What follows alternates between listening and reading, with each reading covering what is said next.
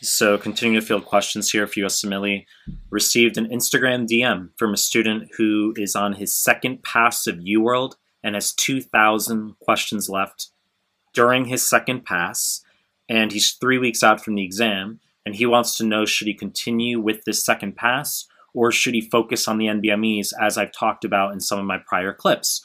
Okay, I will give you a very short and effective answer here. Before we get started, allow me to be an asshole like I usually am. Tell you to subscribe to my channel. I really appreciate it. Help grow this channel. Share with one of your friends prepping for USMLE. Help bring awareness to this channel. Hit the like button.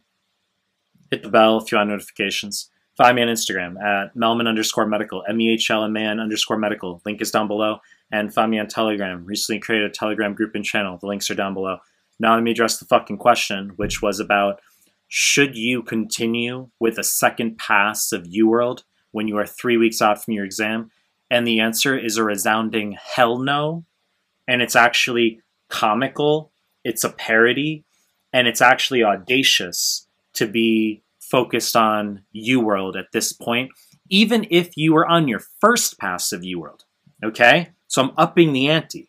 Even if you were on your first pass of UWorld and you still had 2,000 questions left, and you are three weeks out from your exam and there's no changing that exam date, I would pretty much have you drop UWorld altogether. Some people immediately get emotional and have a blowback when I talk about dropping UWorld. Okay, relax. You can, if you really want, for the sake of equanimity, you can maintain a small amount of UWorld in the evenings. However, the focus now with three weeks out, yes, needs to be on the NBME exams, as I've talked about in my prior clips. Step one, you're going to be focusing on 20 through 30. You're going to memorize those questions, okay? You're going to screenshot your incorrects, put them into a Word document, save them as a PDF or PowerPoint. You're going to review those up until your exam. If you're studying for step two, you're going to memorize NBME 6 through 11, as well as the Clinical Mastery Series forms.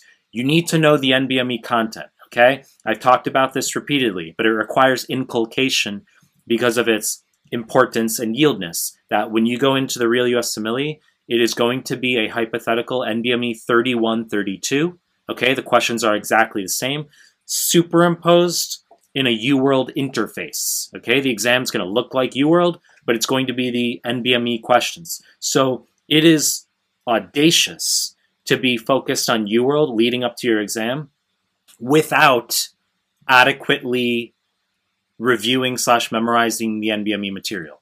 I'm not saying you can't maintain a flow of UWorld up until your exam. What I'm saying is that will be deleterious to your maximal score augmentation if you are not concurrently and adequately reviewing the NBME material. Okay? We could make this a 47 minute clip. I'm going to continue making more content. You know the deal. If you like my stuff, subscribe to my channel. And I appreciate your time. That's it.